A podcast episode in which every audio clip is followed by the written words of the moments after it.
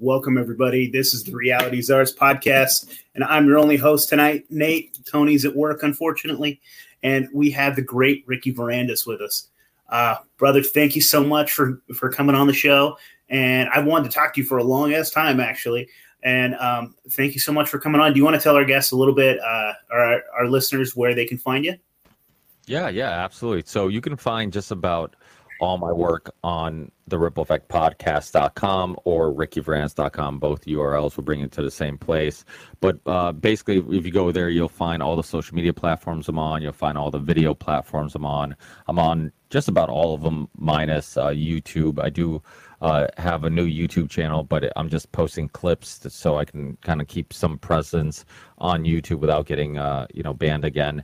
And then audio wise, uh, I'm available everywhere. The Ripple Effect Podcast. Just search Ripple Effect Podcast. You'll find on Spotify, iTunes, whatever app you use. And then uh, I also host. Uh, another show uh, called The Union Unwanted, which uh, I'm, I'm, sure some of you might have heard of, with uh, Sam Tripoli from the many shows he does. Mike, Midnight Mike from the OBDM show, and then Charlie Robinson from Macroaggressions, and also well known for um, the couple books that he's written, which are awesome. So, um, but yeah, those are kind of my two main shows, and then every once in a while, when I uh, get over my imposter syndrome of um, feeling like what do I have profound to say, I do a, a little solo show called uh, Ricky Rants on Rokfin, which is just a, a solo show that I do on Rokfin where I kind of just discuss what's on my mind or something that's kind of been um, you know just something i wanted to share with the with the listeners. And it always starts off as like oh, i don't have anything to say.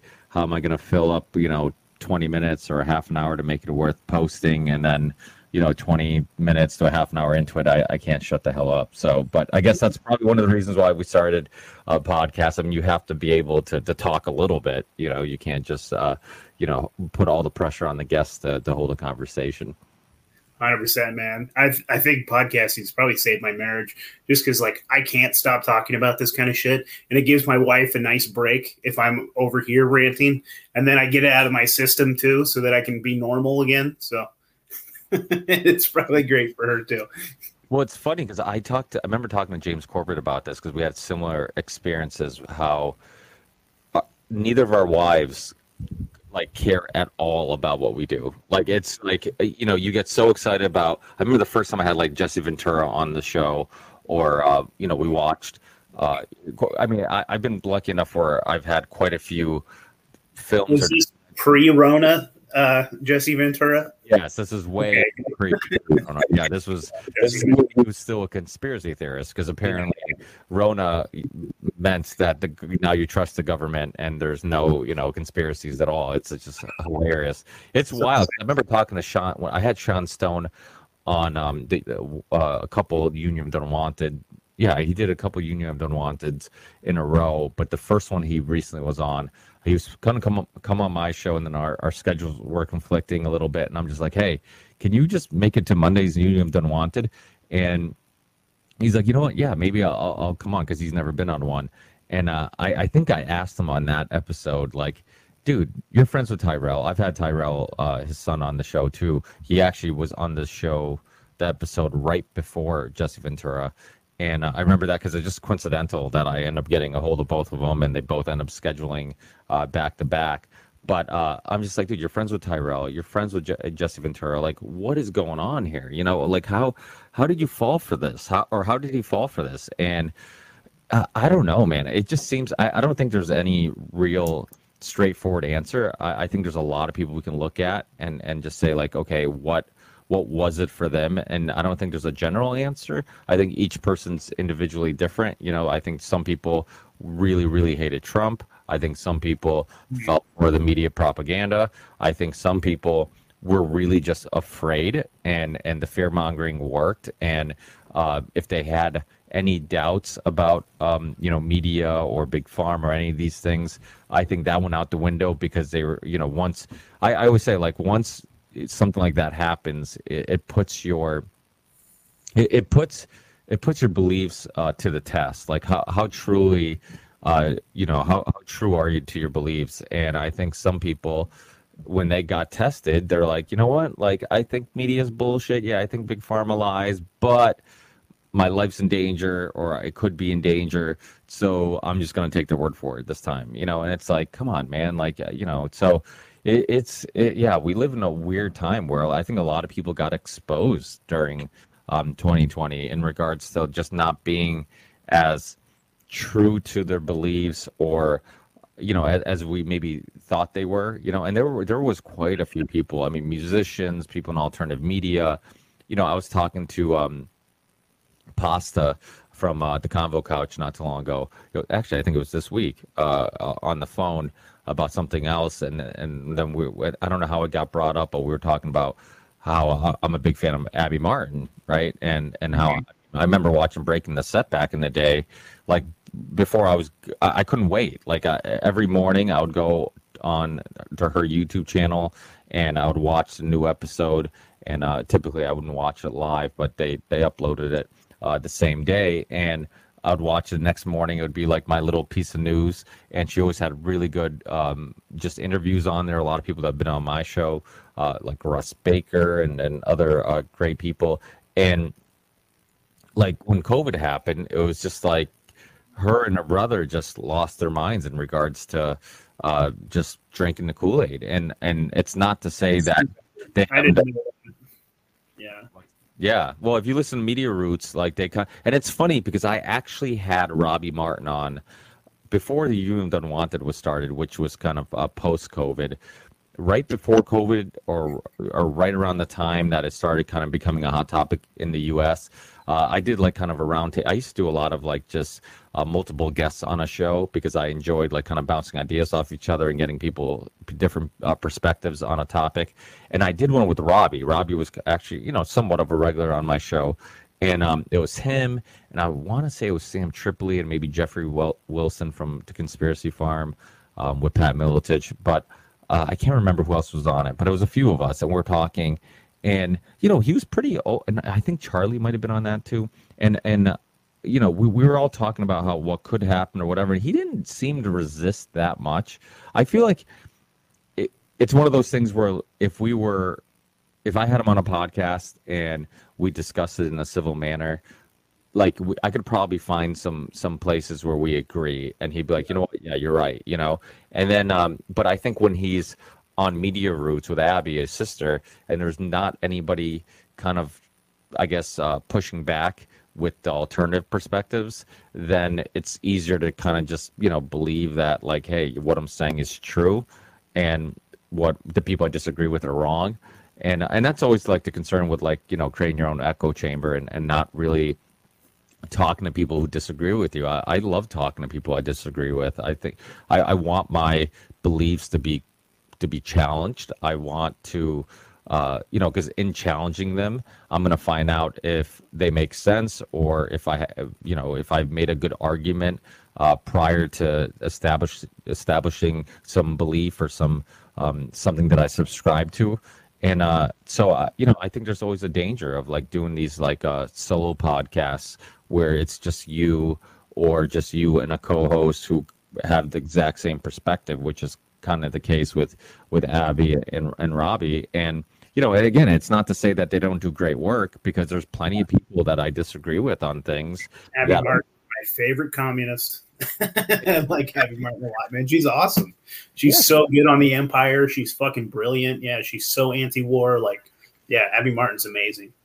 Yeah, that's really too bad. But I, I mean, that's something that you brought up earlier. Was you just said that some people couldn't handle their distaste for Trump, and I it's funny, man. It's just like he really he changed politics. Like politics were already divided and ugly, and then he just came in like a fucking wedge and really drove people nuts. Some people never got over it and like couldn't even like, they couldn't look at him and like say like hey maybe this aspect of him's okay this aspect of him is terrible or yes he's a piece of shit but you know they, they, they couldn't ha- there was no fair you couldn't you couldn't like even look at him. He was just anything he said.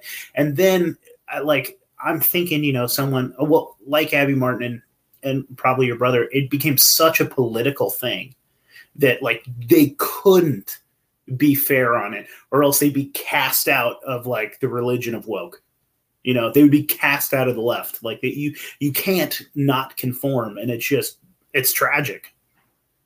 Because I used to be a leftist. I used to be on that side, so I know how it goes. Well, it's it's like that saying: if you're if you're not a, a liberal when you're young, you don't have a heart. If you're not a conservative when you're old, you don't have a brain. And it's it's true in in a way.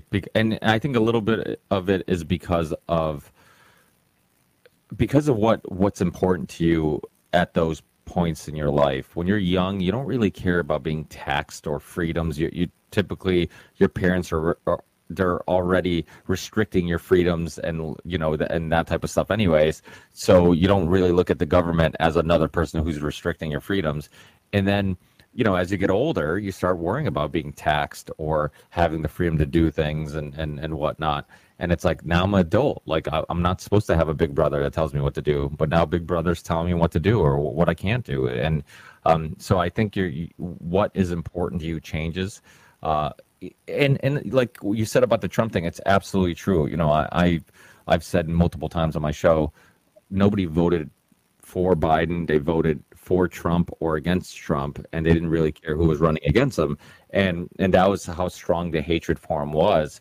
I mean, he did it, it's weird because in a way, it's like he's not as bad as everybody makes him out to be, but there definitely were some character flaws in regards to uh, him like making fun of you know, I think one time he made fun of like a crippled guy or whatever. You know, like these things that you're like, okay, maybe he's not the most sensitive person in the world, but again, like you're, you're one thing doesn't represent everything about him, and it's like, okay, well, he could be wrong in this one example, and I could find an example where he was right or did something good. Um, I mean, I know it didn't really turn it, it, it didn't turn into anything, but when he brought both Koreas together and just to meet, I mean, that was kind of historical. I mean, that was kind of a big deal. Nothing really came out of it, but the fact that he even attempted it and and got it um, planned and, and you know and then of course you get the people who are like well you know he he did everything AIPAC wanted and he you know he was a Jewish chill you know and I'm like okay yeah I get that you know so and, and he was bad in that but he also didn't start any wars you know and then people will say well he, he didn't he didn't end any wars i'm like okay but he didn't start any wars, which means there's one less war that we have to end in the first place, which is something we have to at least consider when all the past presidents in, in recent history have all started wars. So it's like you you can't you got to give him his due and.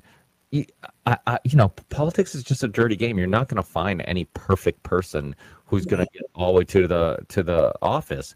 Now, I mean, you can, and, and then there's different ways of looking at it. You can look at it as, the whole system's corrupt. I don't want to participate, which I, I completely agree with, and and, um, and I completely uh, I I can connect with that perspective of like, okay, yeah, like the, I knowing what I know and the power of lobbyists and uh, the Carlyle Group and Lockheed Martin and big pharma, you know, Pfizer, you know, whoever, Halliburton, like all all these uh, players in the background, you know, the uh, World Economic Forum, the Bilderberg, uh, you know secret societies like skull and crossbones or and like all these these these wild um, think tanks and and you know it's like there's so many people who, who are really pull, pulling the strings in the background. Like i get the idea of like well it's all just nonsense. Why participate um, but i also see the perspective of like okay well not participating doesn't change anything you know like it's not going to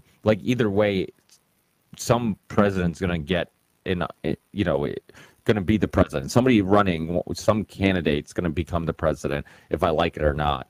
So should I just vote for somebody who I think would be the least of two evils? And that's kind of like the the reoccurring theme where people are just like, no, you shouldn't vote for of two evils. Some people think you should. And I, you know, I don't know if there like many things in life. I'm not sure there is a right or wrong answer is this the conversation you guys had with the anarchist versus statist? I haven't watched it yet, but I really want to. That would have been a fun one to be in. Uh, I love that well, you know, it's funny. Well, I, we could probably have a, a better anarchist versus statist uh, a debate now, just because honestly, it didn't go as planned. Because I, I kind of wanted a little bit more debate, and yeah. I, I was trying to even it out with people from the left and people from the right, or not from the right, but people who are more libertarian uh, in their perspectives. And um, and just about everybody agreed on everything. And I was just like, okay, well, can we, you know, and I kept like trying to like spark the debate a little bit, not because I wanted friction, but because I really wanted these ideas tested, you know, and I wanted mm-hmm. people, you know, and it was like oh, everybody just, you know, talked about government overreach and everybody talked about, um, you know, money in politics and like these things that are kind of like we all kind of agree on, but you know we didn't get below that you know and and i and uh, you know there's nothing wrong with that. I mean the unions on one that. It works because people are respectful. People um, everybody seems to get along. Everybody seems to like each other which i think is awesome. But i i definitely think i definitely think that there could be uh, a little bit more of challenging of ideas and i think it'd be beneficial. You know in in the past i've had uh, so you know who brian callen is? Mm-hmm. So Brian Callen used to have a show called the Brian Callen Show, which uh, morphed into Mixed Mental Arts, and I think uh, uh, by the end of Mixed Mental Arts, I think he went back to the Brian Callen Show, or he, he named I don't know. Either way, it went back and forth between Mixed Mental Arts and Brian Callen, uh, the Brian Callen Show. But it was the same show, same host as Brian Callen and his co-host Hunter Maats, and it was uh, the two of them, and they would uh, interview uh, authors, typically intellectuals, stuff like that. And he would, uh, well, Hunter Maats and I became friends. We we ended up doing a bunch of shows together, and um and Hunter Maats uh, isn't really a libertarian, and uh, you know isn't um, a big fan of like people like Peter Schiff or or um, Tom Woods or and it, it, so I end up having him. I love all those guys. What's that? I said I love all those guys. I love Peter Schiff and Tom Woods. So he so me and, and Hunter uh, got pretty friendly. We did a lot of shows together. He was a blast to talk to, very thought provoking. And um, so I ended up asking him if he wanted to have a debate with Adam Kokesh. And because uh, at the time, Adam Kokesh was recently on my show, and I'm like, hey, how about we get together. I'm like, you're open to debate. Hunter's open to to, to uh, debating, and let's have a friendly kind of discussion. So we did one episode, end up being uh, going really well and being really fun, and I think productive. So we ended up doing a part two, and then I did the same thing with Hunter because um, I'm like, okay, well, this is so much fun, and uh, I'm I'm learning from this process. Let me see if I can kind of recreate recreate it, and I did with uh, James Corbett. I had him on with James Corbett, um, but Hunter Maats did kind of get exposed, and and the topic was more about education because uh, Hunter Maats had a tutoring company, and he's a Harvard graduate who thinks his Harvard diploma doesn't mean shit, and actually, uh, in many cases, have talked about doing a public burning of it, and um, and James Corbett uh, obviously ended up in Japan because uh, teaching so they both kind of had a little bit of a of a teaching background and opinions on schooling and whatnot. So we had a fun a fun discussion. You know, did, did part one, then did a part two. Uh, Hunter Maats did get exposed a little bit as a uh, as prejudging a little bit uh, of James Corbett because he said something. I don't know. I, I think it was the first episode or maybe the second uh, episode we did part two. But he said something like he he kind of labeled Corbett as a conspiracy theorist. And I'm like, oh God. I'm like, he must have Googled Corbett. This is when he was still on YouTube, found some like 9 11 thing or whatever, something that he probably spent zero time looking into. But just the fact that Corbett was was hitting on these topics and doing uh, documentaries on the, these topics, he probably just assumed he's a conspiracy theorist. And um, so I'm like, oh, you know, and I, and I told Hunter that too. I'm like, you know, dude, dude, like he's not a conspiracy theorist. I'm like, you, you know, some of these topics that you think you really disagree with him on. I'm like, I bet you if you looked into or or gave his research a opportunity to change your mind, it probably would. And um, but you know, but th- those those discussions actually were were exactly what I was trying to create with the Union of Unwanted, like people actually challenging ideas. And um and and I don't I don't know. It just didn't. I, you know, things don't always turn out the way you plan them. But um, but you know, I I want to see people argue for or against universal health care. I want people to argue for or against um, universal basic income. I want people to to um, argue everything to the extreme of like, okay, should we have police officers, you know, paid by the public, or should we have private security? Well, you know, all these all, all these kind of discussions that come with this stuff, or and everything's kind of like a, it's a mixture of, you know, there's never been a 100% obviously capitalistic country, but there's never been a 100% socialistic country, and there probably will never be uh, either or or any ism you can come up with because uh, the one thing that they all have in common is they have to be run by people, and people are flawed, and there's going to be corrupt people. So you're neither or any really ism is going to be um, you, you you won't be able to uh, examine examine it and and say hey you know what? Like this was a perfect example of how something does or does not work. Because there's so many other factors. You know people will bring up venezuela right?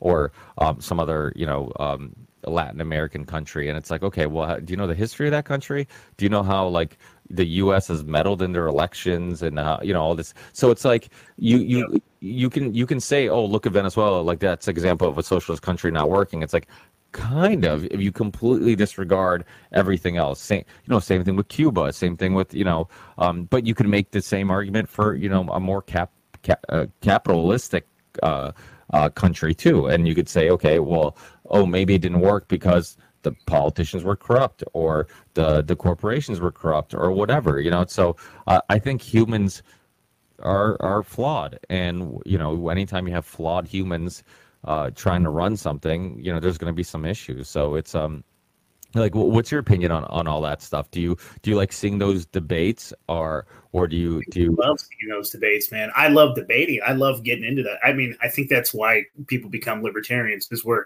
uh, we're contrarian a holes that like to you know say their opinion and things like that. Uh, but yeah, I mean, it just on any of those things, it's like I don't think that capitalism, pure capitalism, can exist within a state because automatically if there's a state it's going to be corrupted. Like that's and so like there is no such thing as a pure capitalist country because it's an oxymoron. It couldn't exist. And then with communism it's like i and theoretically like you know it would be great for it to have some sort of like because their ultimate goal is to have like a stateless society with no hierarchies.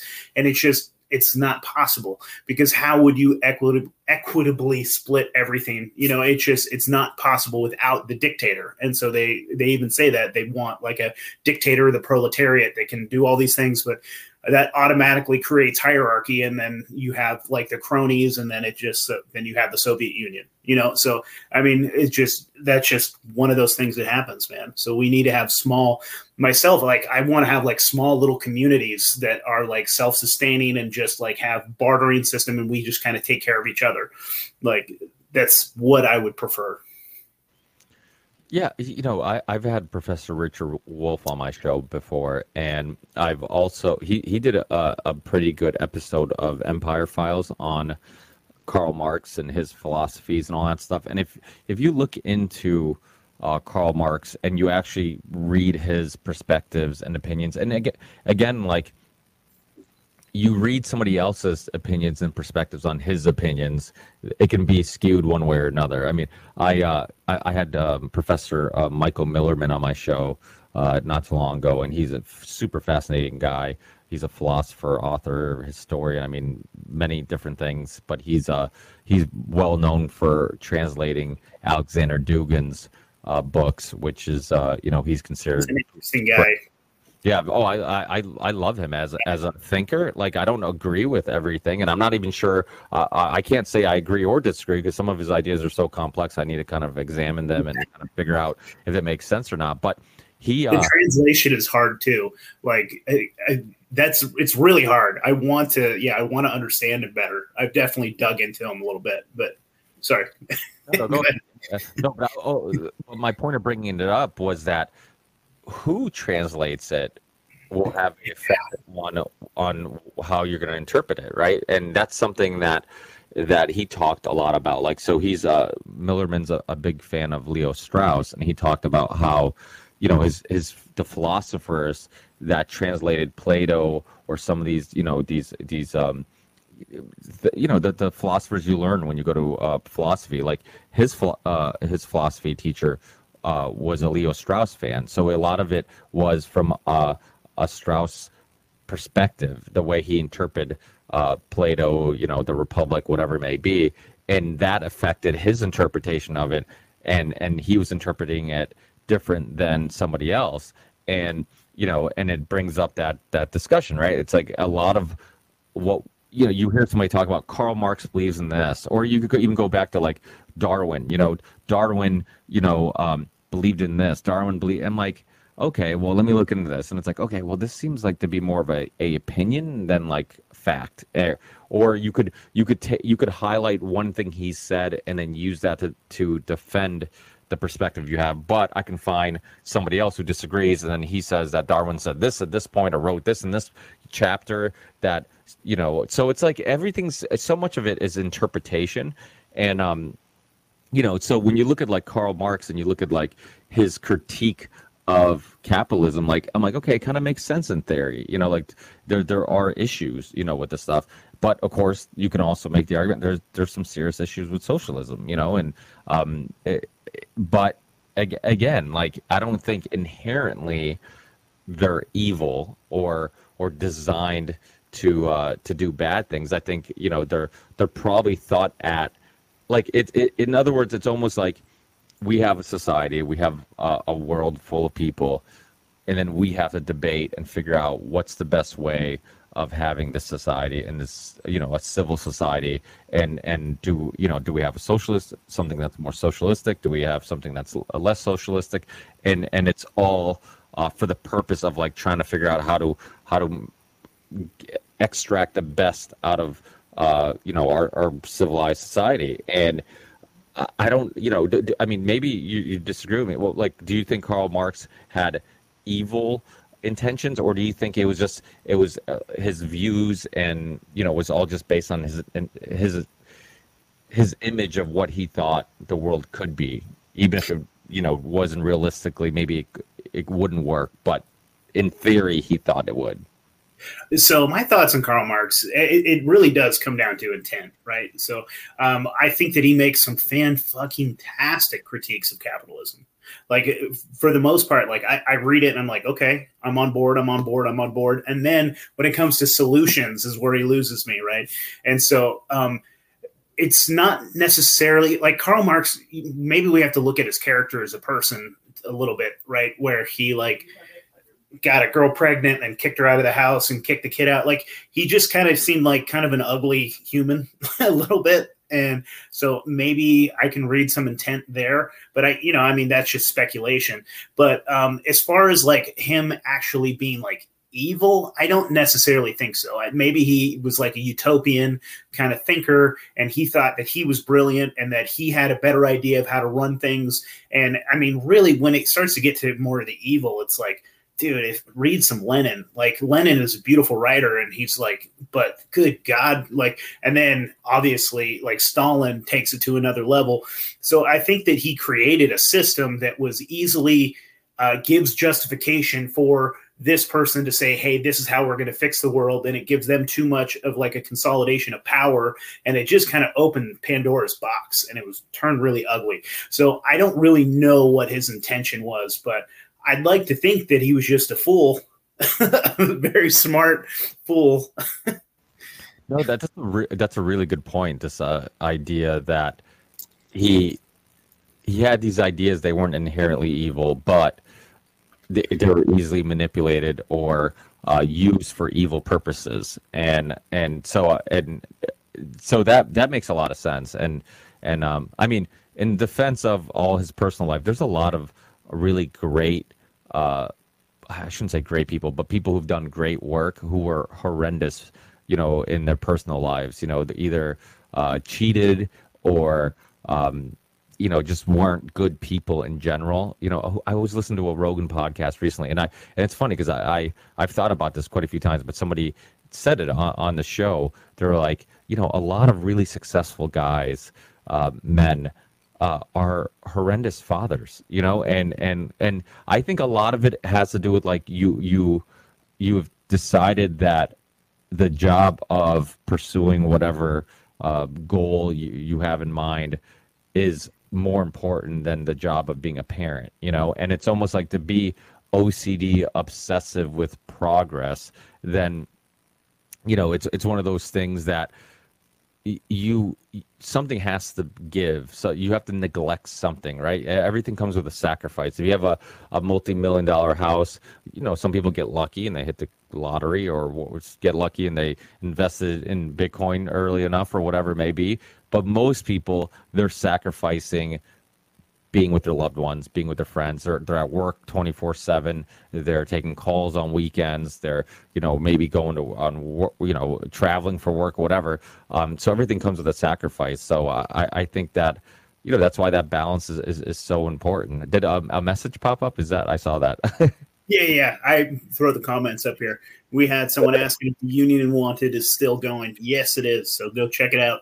They just had one come out. So yeah, for people who are listening who aren't uh, aren't familiar with it or don't know where to find it, uh, what it is, it's kind of like a big Zoom conference call of alternative media thinkers. It came from actually, you know, I was talking about how I like doing uh, swap casts and getting people together. It was actually a show where I had Midnight Mike on my show. I had Charlie Robinson, and then at the last second, I invited a couple other people, and the only other person who showed up was Sam. And uh, so it was the four of us, and we were talking about this was like right in the beginning of the COVID stuff, and, and when the censorship was really, uh, you know, just amplifying. And then Mike, Midnight Mike from the OBDM show, he's like, yeah, you know, us, and, and he was referring to us in alternative media who's being censored by Google and YouTube and everybody. He's like, yeah, we're kind of like the union of the unwanted. And immediately we we all kind of like we thought the same thing. Like I don't know what we're gonna do with that name, but that's something. Like hold on to that because that's there's a ring to it. it it's it's um you know it, it's fa- it just sounds like something that would be a great name for a band or something. Uh, I love the episode Monica Monica Perez is on like probably seventy five percent of them, so you you like about seventy five percent of the episodes. Uh, but she's a yeah she's a regular on there. Uh, Miriam Haneen's a regular on there. Jason Bermas, uh, a lot of but yeah. So we basically thought about the the origin story. Is we, we basically thought about um, gathering a bunch of these people who were being censored and then try to figure out how do we resolve it how do we figure it out. And uh, so we you know my I, i've been podcasting for a while. Sam's has a lot of contacts. Uh, charlie you know mike everybody's kind of been a, a, around alternative media community for a while. Um, but I went buck wild with like just um, with inviting people, and we had like I don't know, like 30, 40 people. So it was like a ridiculous number. The first like official Union of Unwanted, uh, and we had some big names. I mean, James Corbett was on there, um, Ben Swann uh, Luke from We Are Change. Uh, had t- ton, tons of people on there, and just kind of talking about like what do we do what what are we dealing with first of all like as individuals and content creators like who's being censored and what type of censorship are you seeing and then we uh we were talking about solutions and and then I kind of really liked it. I remember right after that show happened uh, I was texting with the guys with Mike and, and Sam and Charlie and I'm like we got to do something. Like let's let's you know let's do this on a regular basis you know? And and uh and then that's when we eventually like well now we have a purpose for the the the title the union of the unwanted. And um, initially it was supposed to be just a, what we were calling those episodes. And we were letting people just kind of uh, share them on everybody's rss feed you could just share wherever and then um, at, as time went by uh, i don't know i think it might have been sam who proposed the idea of like making it its own podcast i'm like you know what why not? Let's do it. So uh, we end up doing that and uh, making it its own podcast, but it's live streamed every other Monday on Rokfin And then um, within like you know a couple days, it's available. The audio is available. Typically, Mike's pretty quick with it. He uh, usually within like 24 to 48 hours, the audio is always available. The video is uh is on Rokfin as a premium content when it's live streamed and within a couple days. Uh, typically, I go in there and I'll just make it free within a couple days so people can see it. But Mike also uploads it to our Odysee channel. And if you go to the Union of the Unwanted.com, you'll find all our links there. But it's live streamed on Rokfin, has premium content, but within 24 to 48 hours, you can find the audio and video uh, free everywhere. And it's just, it's awesome. I mean, we've had so many amazing people on there. We've had Dr. Judy Mikovits, we've had uh, Del Bigtree, we've had um, G, uh, uh, yeah, G. Edward Griffin's been on. Uh, we've had uh, Roger Stone. Um, I, a lot of it's just been people that have been on my show that I'm just like, hey, do you want to also come on the Union of the Unwanted? So typically, if you see somebody pop up on my show, like, or if somebody who's been on my show, uh, I'll eventually, you know, invite them on the Union of Unwanted, and that's that's more just because like that way I kind of get a feel for a guest. You know, I don't like just trying to get somebody on for the Union of Unwanted first if they haven't been on one of our other shows. Um, you know, Charlie, Mike's, or, or, Sam's, because it's like, okay, we know they're cool, we know they're going to get along. It's the format's not for everybody. We've heard people uh, complain about it in, the past, like, hey, you know, there's too many people on the show. It's like, well, there's a lot of one-on-one shows out there. Like, you don't have to listen to this if you don't like it. Um, it it's, but that's what makes it unique is that there is a lot of people on there, and it works because, you know, I, I think what makes it fascinating is that you you get people connecting that would never ever connect or people from such drastic different opinions and and and uh, you know backgrounds and for them to come together and then bounce ideas off each other like I, I think that's awesome and to and to get that I mean I I had a, it was funny because Steve from Slow News Day he um him and I weren't really that close uh, before his first Union of the Unwanted episode. Uh, I believe him and Charlie uh, have done some work together, some shows together. So Charlie invited him to come on a Union Unwanted show. And, um, you know, typically I do like 99% of the booking. But if these guys, you know, that, that they want to invite somebody, they invite them, you know. And, um, but I, am just like a, a, little social butterfly. So it's easy for me to kind of contact people and, and book them. And, and I enjoy doing it. And it's, uh, he ended up coming on, Steve, his first episode of the Union Unwanted was this, uh, the same episode that Roger Stone was on, and he come and I don't tell anybody who's gonna. Uh, well, one, I don't tell anybody who I who I'm trying to get on because I don't want to jinx myself, and and also there's a lot, you know, there's a lot of people that I invite who don't end up making it. There's people that I forgot I invited that end up showing up. So it's um it always ends up being a mixture of people. But you know i remember at the time i was like oh you know we we need kind of a bigger name. We ha- you know um on the next one. So i'm like let me try to find someone. In the last second i'm like you know what? I'm like i haven't talked to roger in a long time. Let me see if i can get a hold of him. I i talked to him he came on most of the people were like kind of stunned that he, he was on and uh and steve was like you know, you could tell he, he he's not a fan of Roger Stone. And I think on his own show the next day, uh, I end up hearing him say something like, "Oh, dude, I came on the show." He's like, "Then freaking Roger Stone's on the show." You know, like he couldn't believe that. He, you know, he was on a, a show with uh, somebody he he didn't like uh, like that. But I'm like, that's what makes it fun, though. Like, there's you can't say there's not something we can't we can't take from talking to Roger Stone. The dude has been in the same private jet with Reagan and you know and and uh, Nixon. And you know he dibble dabbles with all these people. Like you you can't you, to to to be able to talk to somebody who's been that close to you know people of the White House and the highest of power like you can't you you can't say you can't there's there, there's not something you can take from that. You know there's going to be questions that you can ask him that he can give you an insight. I mean he's probably lying you know if it if, yeah. uh, but he can give you a if he's telling you the truth he can give you a uh, insight into something that you know no, in no no other time would you be able to talk to somebody uh, that close to presidents and and advisors and and all those people in the higher up. So it, it to me you know it doesn't matter if i disagree with them or, or don't you know if i do or don't. Um, I, I, just want to talk to them you know like uh, and the cool thing about a lot of the the people i'm friends with they're very similar. I remember charlie robinson and i uh, I don't know if it was right before we did a, a, show together or maybe right before the next Union of Unwanted, but we were chatting right before or right after I did the, my show with uh, Professor Richard Wolff, who is well known for being, you know, a socialist and, and uh, Marxist uh, historian or, or, however you want to uh, call it. And Charlie, who, you know, is, is very, you know, libertarian ish. You know, I don't know if he uses the label, but he, he very much leans in that direction and goes to anarcho pocos and all that stuff. He right before we went live, he's like, "Hey, I, I listened to your show with uh, Professor Richard Wolff." He's like, "It was super awesome." He's like, "It was really fascinating. I really enjoyed it." And I'm like, "Really? That's Listen?" I'm like, "I would think that you'd be like, oh, let me skip this one," but that's awesome for me. It was like a, a great reflection of his character and how he he doesn't want to live in an echo chamber.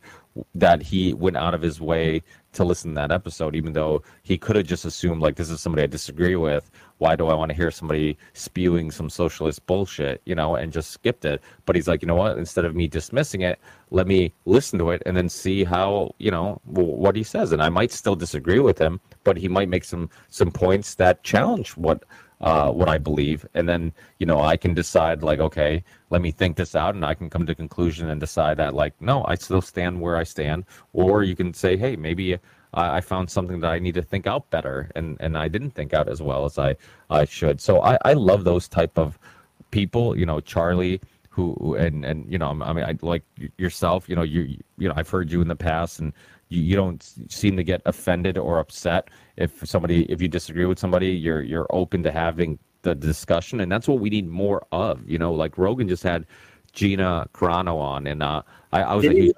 that's yeah, fun. yeah, yeah, which is awesome. Like he literally was it a good conversation?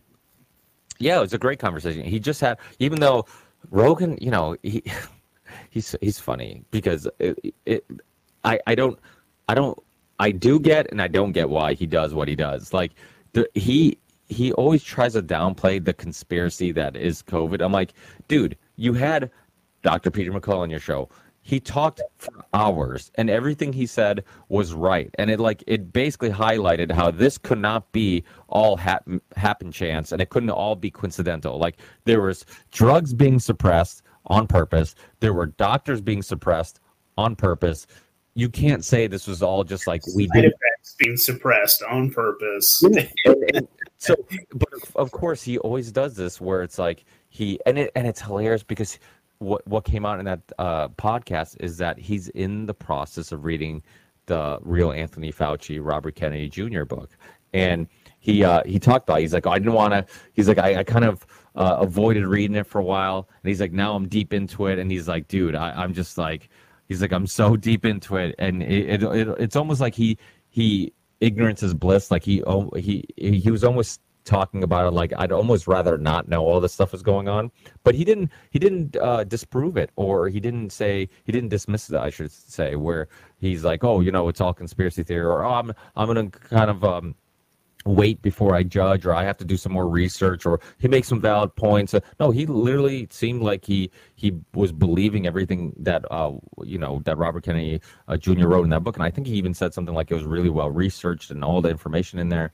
And uh, I actually have it laying over here somewhere, and it's uh it is a really good book. But the fact that he's going down that rabbit hole, it's like, dude, you know that it's not like this wasn't just you can't just call it all ignorance or um, it, you know, he he would keep saying, like he said this with Gina. Gina would say, "Oh, like they, I think they did it on purpose." And I don't, I don't know specifically what she meant. Like if it was like the release of the virus or the um, the the the force feeding the vaccine as the only uh, treatment um, or what exactly, or maybe she feels like it was everything about it was on purpose. Uh, which you know, if you know about Event 201, which I'm sure Rogan has talked about on his show once or twice, like if you know about Event 201, like it's not that hard to believe that they did see this all coming and they knew how to handle all of it and how to treat it and how everybody was going to react. So, but to make a long story short, and well, it's already long, so I'm just going to try to uh, get to my point he, he it's it, it does bother me that he still says yeah but in the beginning like you know early 2020 like we we didn't know. We didn't know. And that's why people people uh, were put on ventilators because we just didn't know that like 80% of them were going to die. Oh you know we people were afraid and and I think politicians want to shut down the country because they just didn't know how bad it was going to be. Some people didn't know. Like the the majority of people didn't know but the experts that were force feeding you this stuff and telling you like the lockdown and t- you know like the, the Dr. Fauci's and the Deborah Birx. I mean, you know that video of Deborah uh, Birx, uh, Dr. Deborah Birx, uh, saying how when they when, when she was a part of the task force and they're and they're basically telling the public that the vaccine is is better than natural immunity and it will stop you from getting it and spreading it. Like she said in front of Congress, like she's like, yeah, we were hoping the vaccine would do that. It's like you said stuff with certainty as a authority figure. You're on the task force. People went to you for answers. A lot of people were just full of anxiety and confusion, and and they're afraid. And watching those press conferences, they were hanging on every word you would say, so they could figure out like, okay, um, like how should I handle this? What's going on? So you knew every word mattered, and you guys were openly giving false information and then all the bullshit with like the the you know the uh, people who are dying with the virus uh, not by the virus like dude there's but you got there's plenty of doctors and hospitals that they've been in the medical world long enough where they they understand like this isn't a cause of death if you just have a virus in your system that isn't really um, causing any symptoms. You know, it's, and it's like they knew that they were inflating the numbers. They knew. I mean, it, it was all. And, and again, not everybody was a part of it, and not everybody knew. But the people in power, the people who were pushing the policies, the Fauci's who were going on 60 Minutes saying a mask doesn't do bull, bullshit, and then you know uh, soon after says oh everybody should wear a mask. Like you got caught lying. Like, regardless if you were lying for a just cause or not, you know, because that was the argument was like, oh, he didn't want masks to go um, to sell out. And it's like, well, if that was the case, if you truly believe masks could save somebody, what you should have said was, hey, we're going to sell out of masks. We don't have enough. Everybody should be wearing one. Make one at home. Take a rag. Take a, just put something on your face. Anything will help and it's like and you and if you really thought they were they would save lives you're basically saying you're a murderer because there's plenty of people who could have wore a mask and saved lives and didn't because you were giving the wrong advice like none of it makes any fucking logical sense so it's just to me my frustration with rogan is that he still tries to give them the benefit of the doubt it's like dude you had Dr. Robert Malone on your show. You had Dr. Peter McCullough on your show. You had Bret Weinstein on your show. You had uh, who's the other guy? He's from England. He's a, like a Middle Eastern journalist. No, he's from the Middle East, I believe, originally, but he has a Middle Eastern name. He's he was on Tim Pool also, and he's like uh, uh I forget who he uh, what his name is, but another guy who just went like a whole three hours just tearing apart the mainstream narrative, and and like you listen to these guys, you you had freaking uh, the CNN bullshit doctor, uh, Dr. Sanjay Gupta, on your show, who openly lied, who couldn't win in a debate. He's a medical doctor. He's a doctor with a PhD and special, literally is a specialist on CNN on these topics. And Rogan, who is a comedian and podcaster and, and MMA guy, literally was beating you in a debate. And this is your expertise. And and you know that like the only reason you you're making him look bad was because the truth was on your side and he was trying to lie and and then he openly goes on CNN, Dr. Sanjay Gupta, and then lies some more, and and and you know, and it just the whole thing. It's like, dude, he he he went on fucking Sesame Street and lied to kids. Like this dude's a scumbag, and he would still give this, uh, uh, Dr. Sanjay Gupta the benefit of the doubt. He would go, "Oh well, Dr. Sanjay Gupta, like every time."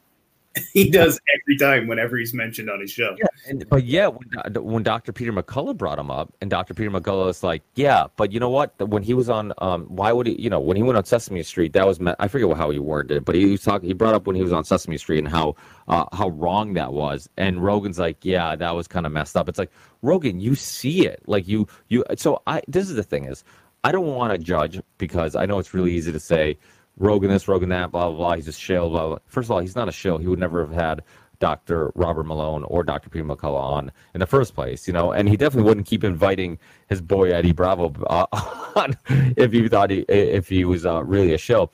But, you know, but my point is like, I, am giving him the benefit of doubt because one, he has done some, I mean, just having Dr. Sanjay Gupta on and not – like I think he was friendlier to Dr. Sanjay Gupta after the episode than he was on the episode. I think he actually went to him hard when he was when he's like, "You guys openly lied about me taking horse medication on your channel." Like he called him out on stuff, and um. But I think that he is one of those people that he tries to find the good in people. I think you know sometimes coming to the conclusion that the world is as fucked up as it actually is is something that's really hard to digest and really hard to to cope with. And it's almost easier to just see the world as like I'm just a podcaster, I'm just having these conversations, and it's how he stays sane, and and maybe the world isn't as corrupt as it seems, and he gives people the benefit of the doubt, or it also could be the fact that he understands that every word that he says is in, analyzed to the max by everybody and anybody, and yeah. that's like that pressure. I mean, you know, I, I recently had Dave Rubin on my show. I was telling somebody recently how like it's the first time in a long time I got nervous. Like I, I had like kind of a, a stressful day and I was kind of running around and then I'm like, oh shit, Dave Rubin's on. He's kind of a big bigger guest. I'm stressing because I'm like, I'm not sure exactly what I want to talk to him about. I'm not sure how I'm going to handle this. I haven't talked to him in years. Last time he was on, uh, I, he was in, he was recently on, so it was I don't know 400 and something uh, episode of the Ripple Effect podcast. But last time he was on, it was like 90 episode 95 or something, you know. So I'm like, it's been a long time. Like, you know, what, you know, so, and and I got a little nervous. And back in the day, I used to get nervous all the fucking time. It was like regular for me. It was uh, on regular basis where I would get like to the point where I I would almost not want to release the episode because I'm like, I sound like such a dumbass because I not.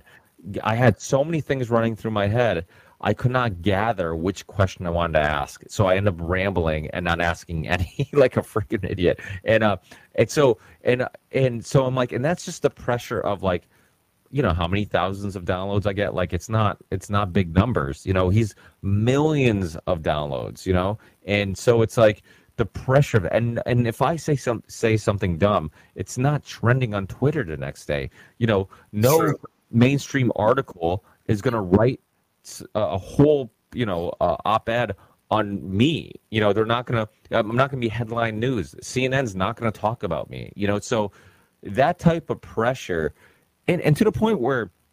There, there, there's a little bit of a pressure in regards to just think about like the pressure of just being famous, but his his fame was so big that it became powerful. Like what he said changed things. What he said influenced things. You know, I, I remember when Kratom was being um, demonized in, in the, in, the, media, and then I had I had uh, Chris Bell on my show. Uh, I, have had Mark Bell also, but uh, Chris Bell to talk about uh, his documentary A Leaf of Faith about Kratom and how it was helping people with pain and anxiety and depression, all this stuff. And then the government was trying to uh, ban it and demonize it. And uh, Rogan had him on for the same reason. When he was on my show, pretty sure nothing changed. Like I probably didn't save Kratom. Maybe I participated a little bit, but I didn't really. I, am pretty sure I didn't do much. Uh, he went on Rogan, and next thing you know, like he literally saves Kratom. Like he, you know, uh, uh, politicians get involved and and got all this awareness too. Uh, so it's like to have that type of influence and impact. It's you know to me it's it's incredible that he can still have any like that his show has any uh, uh, feel of a casual conversation because the fact that he can still seem to have a casual conversation knowing outside those walls once that show's released like you know everything's going to be something and every word that's said every opinion that he has is going to be something. But what he understands is something that i think more of us need to understand that once you turn on all you have to do is turn off your phone. All you have to do is not go on twitter. All you have to do is not read your comments. All you have to do is is live in your you know whatever you know mile radius of your life where it's like your loved ones are close to you the the restaurants you go to the liquor stores you go to the people you hang out with are all in this world and what happens outside of this isn't really that important so if billions of people are talking about you on the internet who cares? Who are they? Like they're not saying to my face, and I can just turn it off. Which, in a way, the internet gives them power because they can connect with you or or say things to you online and get people talking and get people fired up. But it also gives us power because it means I can also turn it off and I don't have to watch it and I don't have to listen to it and I don't have you know as podcasters we've all been through it where well you know you you get caught up with like what people are saying about you online. Like you you read like a thousand positive comments, and then the one negative one is the one that sticks with you and bothers you. And it, it, it a point where just like who is that person? Like if I met them and I sat them down, I might be like, his opinion really shouldn't matter because he's not he doesn't really have a, a really well thought out opinions, or he's just a extremist on, on these views, or whatever. You know, like I have friends of mine. Just a troll having a bad day, and if you sat down with him, he would not ever say the thing he just said. You know what yeah, I mean? Right.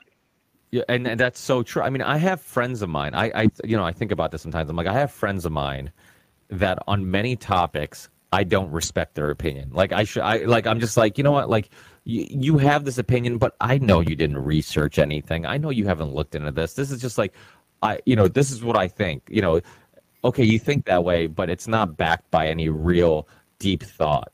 So if the, my, if those friends were online saying, I disagree with you or you're an idiot or whatever to somebody else, I would tell, you know, that content creator, like, listen, I'm friends with this dude. He like he, he hasn't thought this out at all. He just he, he has these opinions that it come from anywhere. You know, it could be because of a, a you know whatever he watched on TV or whatever, and uh, and he doesn't really do deep thinking about these issues. So don't let his opinion bother you. That's what I would say to them. Guess what? Like a lot of those people are online. Like they're not deep thinkers. They're not they're they're people who are like you said, they're just trolls. And the crazy thing about trolls is like there's people who openly embrace being a troll. Like they know yeah. they're trolls. Everybody around them knows they're trolls. The only people who don't know they're trolls are sometimes the content creators who get that shitty comment and then it's like, "Oh my god, like you think this is a you know this might be a reasonable person who really hates me this much and then you feel bad because you're like what if this reasonable person is right? Or what if you know i am a jerk? Or what if you know and then you start you know, just planting that seed of doubt about who you are and what you think or whatever. And when really it's just a troll who's getting a kickoff you know the rocks uh, uh, off from it, and they're just energy vampires, man. They feed off of that. That's what their yeah their intent is to cause chaos, and then they just yeah, it's crazy, man. Well, filter out as you get older. You have to filter that stuff out. Like uh, my I always try to. People are always like, "Oh, you're so calm." You know, I shouldn't say people are always like that because if you ask my wife, she would say the opposite. But uh, well, I am. I mean, she wouldn't. She wouldn't say the opposite. I'm. I wouldn't say. Um, I, I try to stay calm as much as possible. And uh, but of course, like we're all humans, we have moments of weaknesses and and whatnot. And um, but one thing I, I try to do often is like reflect on those moments and try to improve on those moments. And but a lot of it is just you know my willingness to to be okay with being wrong. Like i'm okay with being wrong. I'm i don't i don't take it personally. I'm not trying you know as i get older you know i filter out people who are really argumentative you know people who i'm like okay i'm not going to benefit from this conversation. You know i try to filter out people who uh, stress me out or you know people who who I just don't have good relationships with, or maybe I butt heads with too often. Like I'm just like, okay, like maybe I should just like try to filter these people out because they add anxiety or stress or some type of negative energy to me.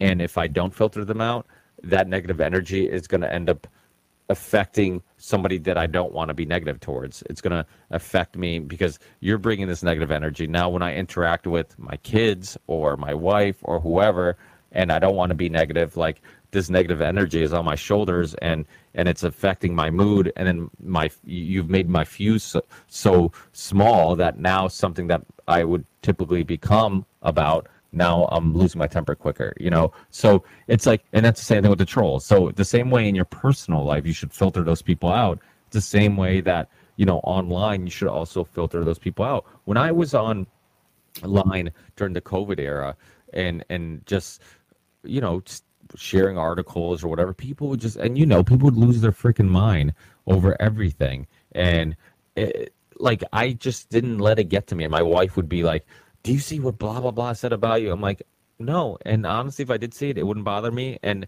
it's not going to bother me enough for me to even look at it. Like, I don't care. You know, I'm, I'm trying to help people by putting this information out there. I feel better knowing I'm doing my part or I'm doing a part by putting the information out there um, if people get upset, people get upset. Like I, I, can't, I can't make everybody happy, and and that's a a ridiculous pursuit. If you're trying to make everybody happy, you have to live with the fact that some people, and you don't know why they feel the way they feel. Maybe it's, you know, fear of their own lives. Maybe it's, uh, you know, there's somebody else that has similar views that they hate, and they're like, so now I don't like anybody who has these views because, uh, you know, they they uh, resemble somebody that I dislike. It's kind of like names resemble people, you know, like Gina, for example, my, it's actually my wife's name too. And um, every Gina I've ever known has been pretty. So every time I hear Gina, I think pretty. And then there's certain names like Susie or whatever, where like every Susie I've ever known has not been pretty. So every time I think Susie, I think like, okay, not a pretty girl, you know. So it's like it's the same type of thing. So it's uh, you know, you probably have some questions, and I'm just rambling on like an idiot. I mean, this this is what we do on the show, man. We just have we just have conversations. Yeah, this is great, man. Yeah, yeah. With Rogan, it's just he's an enigma, man. I it's one of those things. It's like he's definitely made more money than God, so he has like fuck you money. He could, you know, and so that you know you go down that rabbit hole with him. you're like, why doesn't he just tell everyone to go fuck themselves? Why didn't he tell Spotify, you know, give him the middle finger, and st- you know, instead of taking some of his videos down and things like that, but I, I get what you mean too, where he's like everything he says is so publicized. Like his show, if he says something controversial, it's going to be on CNN the next day. You know, they're gonna and they're gonna take him out of context and not give him any credit and or you know what I mean, you know, give him the benefit of the doubt. And so it that's just uh yeah, you you just have to kind of take Rogan for who he is and just you know and just kind of enjoy the show because and that's the right attitude. Like I'm glad you're like that because you, get I get people I see people online sometimes say Rogan's a shill, like uh, blah blah blah. You know, in the comments of whatever. If I'm on another show or if I'm just reading, you know, if I'm watching something and I see people bring up Rogan, uh, you get these camps for like Rogan's a shill, Sam Tripoli's a shill. You know, I'm like, I feel like you you've made it once somebody calls you. Uh, nobody's called me a shill, which is why I still feel like that's uh, you know, I have I'm not really as accomplished as I'd like to be. But you know, it, it just to me, it, it's like you can you can say you with every person you could say, okay, there's some things that I disagree with that they've promoted or people that they've had on that I'm not a fan of, you know, whatever. And but yet, like you still can't ignore the fact that he had Dr. Sanjay Gupta on. And, and this remember, this was like when COVID was still the the topic of the day where it still dominated the news and it was still dominating our lives and yet he had him on not to be friendly with them but he knew that you know it was going to be a debate and he was completely okay with basically exposing him the whole show and then he still had Peter McCullough on and Dr. Robert Malone so it's like he knows that he has a, a huge platform and to have a huge platform and bring those people on that you know what they're going to say, like Dr. Robert Malone and Dr. Peter McCullough, we're, we're not doing other interviews um, saying that hey, everybody should get vaccinated and and COVID is dangerous. Like there was much of the time they were they were saying the opposite. So it's like he still had them on and let them use his platform to get those messages out. Like, so you can't say that a shill would do all that. Because even if he was, okay, let's pretend he was a shill. Like, oh, that's only because, you know, he wants to earn your trust. Well, guess what? There's a lot of fucking people that, like, he changed their mind or at least planted the seed of doubt in regards to COVID and what was going on. So if if his job was just to be a shill, like they did not succeed because millions and millions and millions of people who did not know who Dr. Peter McCullough um, was, now he's a household name. Same thing with Dr. Robert Malone. So this idea that they're a show, like, no, you can just disagree with people sometimes. Like, there's a lot of people that I disagree with on certain things. Like, I don't think they're shills just because they're promoting a uh, 9 11 is a perfect example. You see the shill term get thrown around left and right. Like, he's a shill because he thinks that you know lasers took down the towers. He's a shill because he doesn't think any planes hit the towers. He's a shill, and I'm just like, okay, if their purpose is to get like to expose some corruption or some um, get people to look at these events and say, hey, it's it's not what you think happened, then I think you know. The, the, we're kind of all fighting the same fight and for the same purpose. It, and we can disagree on the details, but once you get past those details, it's like we're we're all trying to expose government corruption, you know, geopolitical strategies, like um, you know, uh, the military-industrial complex. Like we're all kind of trying to expose the same people. Now, what happened we might disagree uh, about or how it happened, but we shouldn't now focus our energy on people that are fighting the same fight for the same reasons, you know, and and you see that happen a lot in the alternative media community. Yeah, hundred percent, man. And I mean, let's say he was a shill. You know, he there was more benefit than you know than there was loss, right? And like, I love what Monica what Monica Perez says that you can learn a lot more sometimes from a limited hangout, anyways, right? And so I I do I like to hear the opposite opinions. Like my very best friend is an ANCOM and is maybe, or I will not say that he is or is not in uh, in Antifa, or you know, so he's like he's wildly to the left from me. He's still my best friend. We still have these crazy fucking conversations. He's you know, and it, I learn a lot from him, dude. He's fucking brilliant. He's fucking smart. We like have these crazy deep conversations, and like, I think that's what it's all about. Yeah, I mean, some of my best nights out and my best conversations with my friends have been disagreements, like where we're having long, drawn out conversations about disagreements we may have. And it's funny because like sometimes if I'm if we're together with friends or um, family members and we're having these long discussions sometimes my kids will be because they they don't understand that like you can have you can disagree for a long period of time. It's funny because just recently i did this with my brother-in-law he's a big baseball fan and i told him how baseball players are the worst athletes on earth and uh you know like just I, I was i was kind of a little bit just kind of messing around with him but uh uh, you know, and I'm like, they're not they're not good athletes. You don't have to be a good athlete to be a baseball player. And so it just kind of sparked this conversation, and we're like stating our points. But it was a fun discussion, and we're kind of stating our points. And my kids always, even something as harmless as as that, uh, my kids think that if we're disagreeing, it, eh, then we must be arguing or fighting. So my son will be like. Dad, you know, you uh, you guys should stop fighting. And it's like, well, we know we're not fighting. We're just disagreeing. Like it's not, you know. And it's, and I want him to understand that a disagreement isn't something they should just avoid. You know, it's not something that has to be a fight. It can be beneficial and it can be a learning process and it can be a tool to grow it can be a lot of fun. I love arguments, like it not like a heated yelling argument, but like that's that's one of my favorite things to do with my coworkers. And like my current coworker doesn't enjoy it so much, and now I have to like argue with myself. But, but like I love when somebody like is there's an art to an argument, and there's like we can sit there, we can go back, and we can discuss, and then we can find new points, and we can drive it like a new place. Yeah, I love arguing. I sh- probably should have been a lawyer or something. I don't know. Well, it, it's funny you say that because it's uh, it, it's I'm I'm very similar where I I, I don't actually like arguing in regards to like just two people trying like where it's a pissing contest and it's like just two people trying to be right.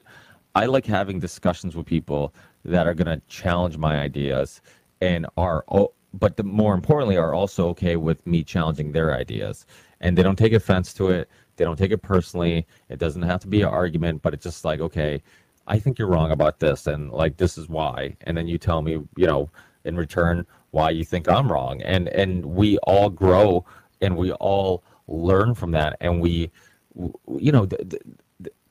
Growing up, I used to love finding debates online. I would find, you know, like, oh, a, a socialist against, you know, a, a, capitalist or a whatever against a whatever. And I, and some of them I will say, like, you know, you could tell, like, okay, these people aren't here to try to learn anything. They're here just to d- defend their team.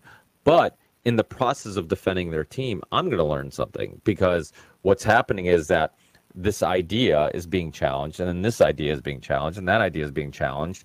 And even though they might not be challenging it for moral reasons or, or good reasons, I should say, not for the reason of of growing and learning, they're challenging it because they're defending their team. I'm growing and learning from it, and I'm getting something from it. And so it's like that same uh, spirit is what I love in my own discussions with my own friends. Is like I want to have my ideas challenged, and I want to grow and learn. And if I'm wrong, I want to admit that I'm wrong because it means that now I'm one step closer to being right. And uh, I don't want my ego to get in the way and and just be like this know-it-all where just you know it's like that saying if you're the smartest guy in the room you're in the wrong room like that's how i want to be i don't want to be the smartest guy in the room i don't want to be the guy who always wants to one up somebody or uh, know everything you know i, I want to be the guy where i'm surrounded by fascinating people who I'm like, oh shit, I never thought of it that way, or oh, I didn't even know about that, or I oh no, I never read that book. You know, like I want people around me who are gonna enlighten me in some things. You know, and and I think we should all strive to do that. You know, I that's why I think ego typically gets in the way. You know, that, that's one thing I love about sports is that it really exposes how much ego uh, is is involved in your decision making. Like if you're wide open for uh, a shot, but you have a teammate who's a little bit more open, do you give it up to that teammate to, to for the you know, or does your ego get in the way and say, no, I want to make the shot because I, I want um the, to get the confidence boost, or I want all eyes on me, or I want to get the credit, you know, and um, so that's kind of one thing I kind of like about sports is that it does force you to have to, you know, and some people don't force themselves to do it, but for myself, like I've always used it as a exercise to kind of force myself to to understand what's what's influencing my decision making. Is it my ego, or am I really doing something for, you know, a learning purpose? Am I am I, um, you know, doing something for for something you know much uh, bigger than just uh, massaging my own uh, ego, which I think uh, it does. It has a huge part of every aspect of our lives. The way we look at things, um, the, the things we argue with, the things we don't um, when somebody proves you wrong. You know, so especially if it's somebody who you're like, okay, they're right, but this a hole is going to rub it in my face if I, you know, and it's like, you know, I, I try to be honest. Where just like if somebody, even if it's somebody that I know that's going to bust my balls about it afterwards, and is it wants to prove me right or prove me wrong, um, not for the purpose of like, you know, just trying to learn something, but because they just, you know, because you get those people who like they want to be right all the time, and it's like it's hard to give them anything because. Yeah. Yeah, like now. I'm like uh, now you you win because like okay, you actually are right in this one circumstance, and you. Um, but I'm okay with that too, you know. And uh, if if anything, like I'm gonna benefit from it, and if you wanna uh, keep that same type of uh, pattern of thinking, is gonna at some point affect your ability to, to grow and learn. So it's um you know it's yeah i mean so much of these conversations like start internally you know in regards to like okay let me figure out how do i explore the world without ego getting in my in, in the way without out, other outside influences uh, maybe trauma maybe whatever it may be that could affect the way i look at the world and let me examine things as clearly as possible and that's really hard to do and also to fight against the tribalistic perspective um, of like just I, I picked a team. This team seems to make the most sense. So now this is my team, and now even if it's not verbally agreed upon, you internally you feel like I have to defend that team, or at least have to defend the ideas that my team defends. And it's I think uh, that's been a big thing for me this year. Actually, was well the last two years.